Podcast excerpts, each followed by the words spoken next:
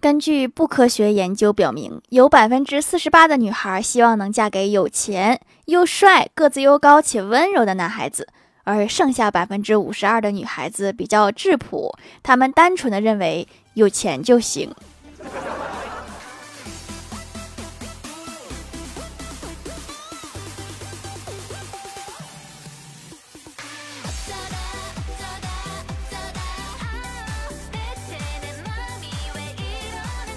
Hello，蜀山的土豆们，这里是甜梦仙侠段子玄欢乐江湖，我是你们萌豆萌豆的小薯条。在家如何轻松制作美食？首先，你得把菜买好，然后使劲冲屋里喊：“妈，我饿啦！”记住，声音一定要嘹亮。我试过了，效果很好，就是动不动会被骂。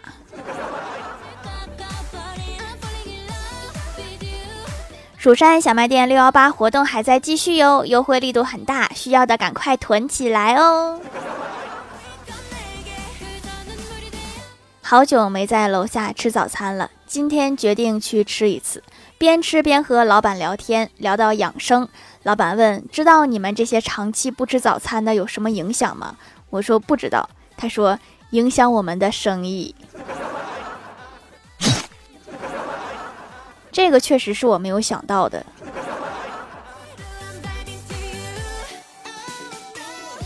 我发现我国的语言太博大精深了。比如你说“串儿”这个词，东北人想到的是羊肉串儿，四川人想到的是串串香，而北京人就更厉害了，有一半的人想到的是盘珠子，而另一半人想到的是杂交宠物。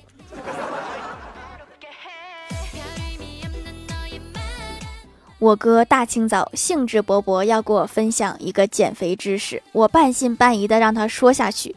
我哥神神秘秘的跟我说：“不要每天去测体重，可以一周测一次，这样至少有六天是开心的。”滚犊子！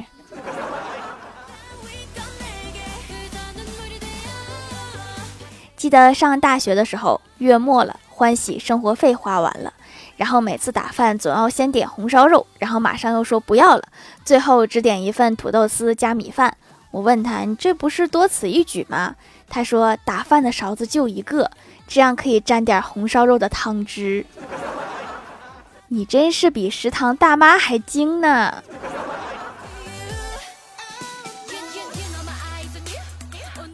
公司有一位双子座的同事，今天听我们聊天，聊到星座。小肖就说：“双子座记性不好，容易忘东西。”同事反驳说：“双子座忘性大，怎么可能？”接着他手伸进口袋，说：“我拿手机搜下百科给你们看，肯定不能。”只见他从口袋里面掏出了电视遥控器。你这个可能是恶化了，要不请个假去看看吧。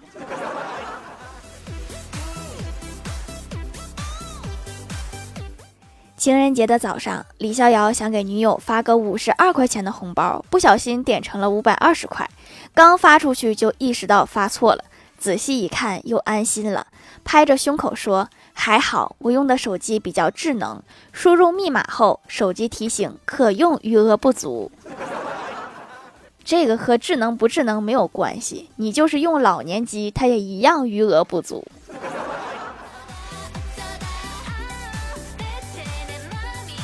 李逍遥出门偶遇街边记者，记者问：“帅哥你好，作为一个南方人，第一次看雪有什么想法呢？”李逍遥说：“想和女友一起堆雪人、打雪仗什么的。”记者又问：“哦，女朋友还没见过雪吗？”李逍遥说：“不是，是我还没有见过女朋友。”所以每次下雪都是在提醒你，你还没有女朋友。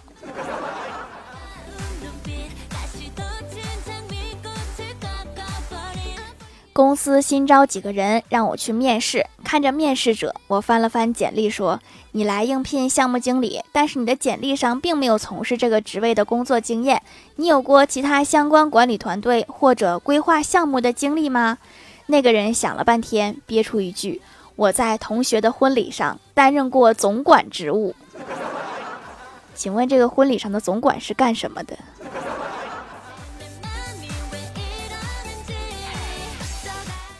郭晓霞他们学校明天有一场球赛，郭大嫂就领儿子去市场买球鞋，鞋子很便宜，郭大嫂很高兴，问老板：“老板，你的球鞋卖这么便宜，能穿多长时间？”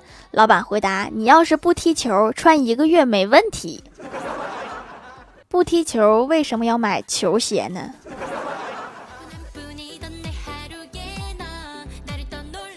我说实话。我活了二十多年，直到现在也不知道我家到底有多少钱，我爸妈工资构成怎么样，还有没有什么其他投资。从爸妈的只言片语中，我对我家的家产理解在两种极端中反复横跳：一，我拿着基本工资也能安安稳稳过完一生；二，我家穷都快揭不开锅了。我目前更倾向于第二种可能，因为我刚才说我想吃草莓。我妈说我像个草莓。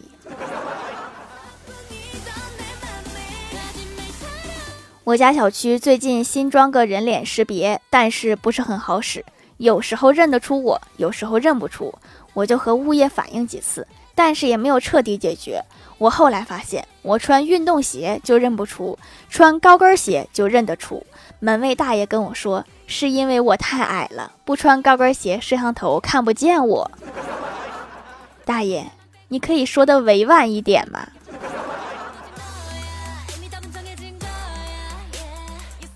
昨天晚饭我在外面餐馆自己一个人点了两个菜，吃饭时来了一个乞丐，一直伸手要钱，我就逗他，我说我也是个乞丐，这不刚收工换了衣服出来吃饭。他看了看我点的菜，说：“看来你今天生意不怎么样啊。”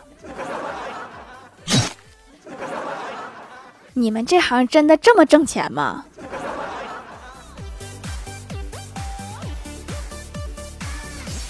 我哥喝高了，骑着电动车回家，半路一头撞上了旁边的大货车。没错，他追尾了。他爬起来跑到货车驾驶室，一把将司机拉下来，张嘴就喊：“你是怎么开车的？”司机一脸惊恐，说道：“大哥，我我在这儿停了半个小时了。”换个人碰瓷儿吧，这个也太难了。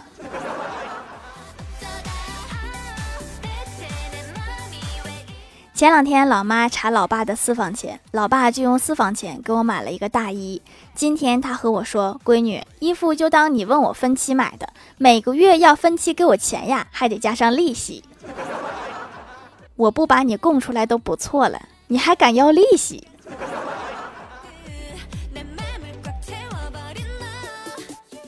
嗨，蜀山的土豆们，这里依然是带给你们好心情的欢乐江湖。点击右下角订阅按钮，收听更多好玩段子。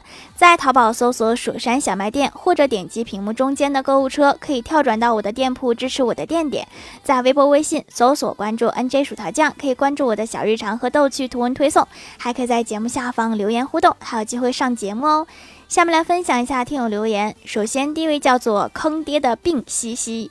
他说：“七分钟，没人比我更早了吧？我是沙发吧？要让你失望了，还有人比你更快。”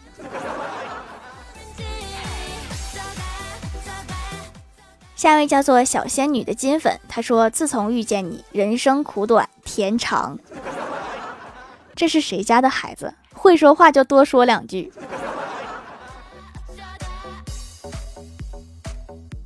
下一位叫做人生如梦，他说我快断顿了，何时解封？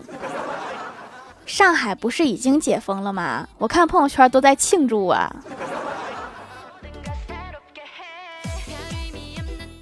下一位叫做熊熊，他说小孩起痱子，听节目想起来我用的皂是艾草的，给孩子洗几次澡，竟然就好了。皂给小孩用了，于是我又来买手工皂了。夏天换那块去油的，连续用了几天，真的可以控制住皮肤出油，太好用了。好用就行哈，大夏天的可以少擦点厚重的面霜，也可以减少出油。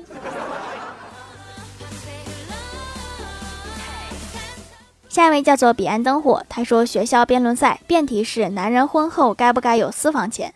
比赛一开始，只见男方辩手口若悬河，极力为男同胞争取自由，引得台下掌声雷动；而女方辩手则是观点陈旧，一片嘘声。就在此比赛接近尾声，女方三号辩手突然一跃而起，指着男方二二号辩手大吼：“你还想不想娶媳妇儿啦？”结果。比赛就这么戏剧性的逆转了，家庭地位一目了然。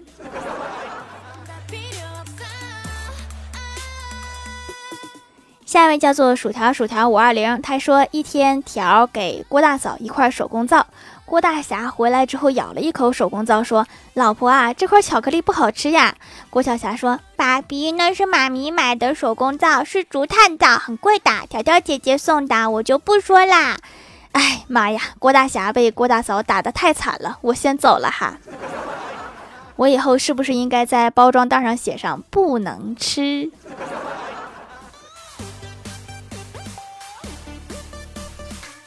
下一位叫做条子的宝，他说：“条和你说个事儿，从清明放假起，我们这里就被封控了，一直上网课。由于上网课做卷子不方便，于是老师就把我们之前订的卷子都发到我们手里了。因为之前上网课老师说过，开学。”要期末考试，现在卷子都发下来了，以为老师现在手里没卷子了，开学就不考试了。结果老师说他自己手里还留着一套卷子，就是为了准备开学考试用的。万万想不到啊！所以说哈，有时候别人说话不能全信。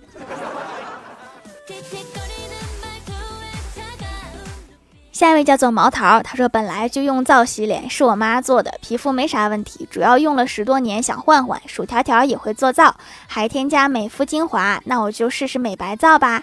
洗完白白嫩嫩的，确实比我妈做的好。（括号这句不能让我妈听到。）那你应该把括号放前面呀，我都念出来了。下一位叫做一堆乱码，他说条条最近儿子。的影响下迷上你了，留儿子的一个段子。娃爸说：“这螃蟹脚吃起来好像有点味道。”儿子说：“这螃蟹有脚气，脚气能传染的，吃的时候记得戴手套。”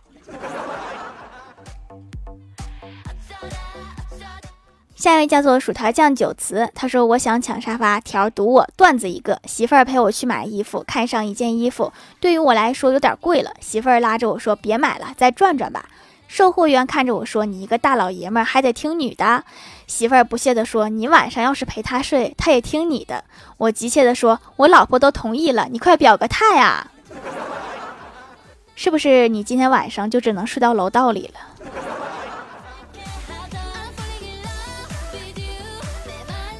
下一位叫做薯条姐姐五二零，她说：“都说上了初中以后就不能过儿童节了，但是我们在父母眼里，难道不是永远都是孩子吗？所以我们一直可以过六一儿童节。”条，你说我说的对不？有道理，所以压岁钱应该也能一直领。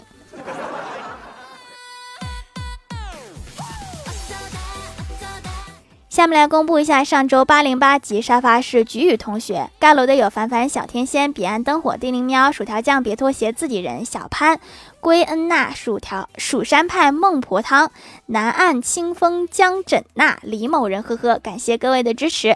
好啦，本期节目就到这里啦，喜欢我的朋友可以点击屏幕中间的购物车支持一下我。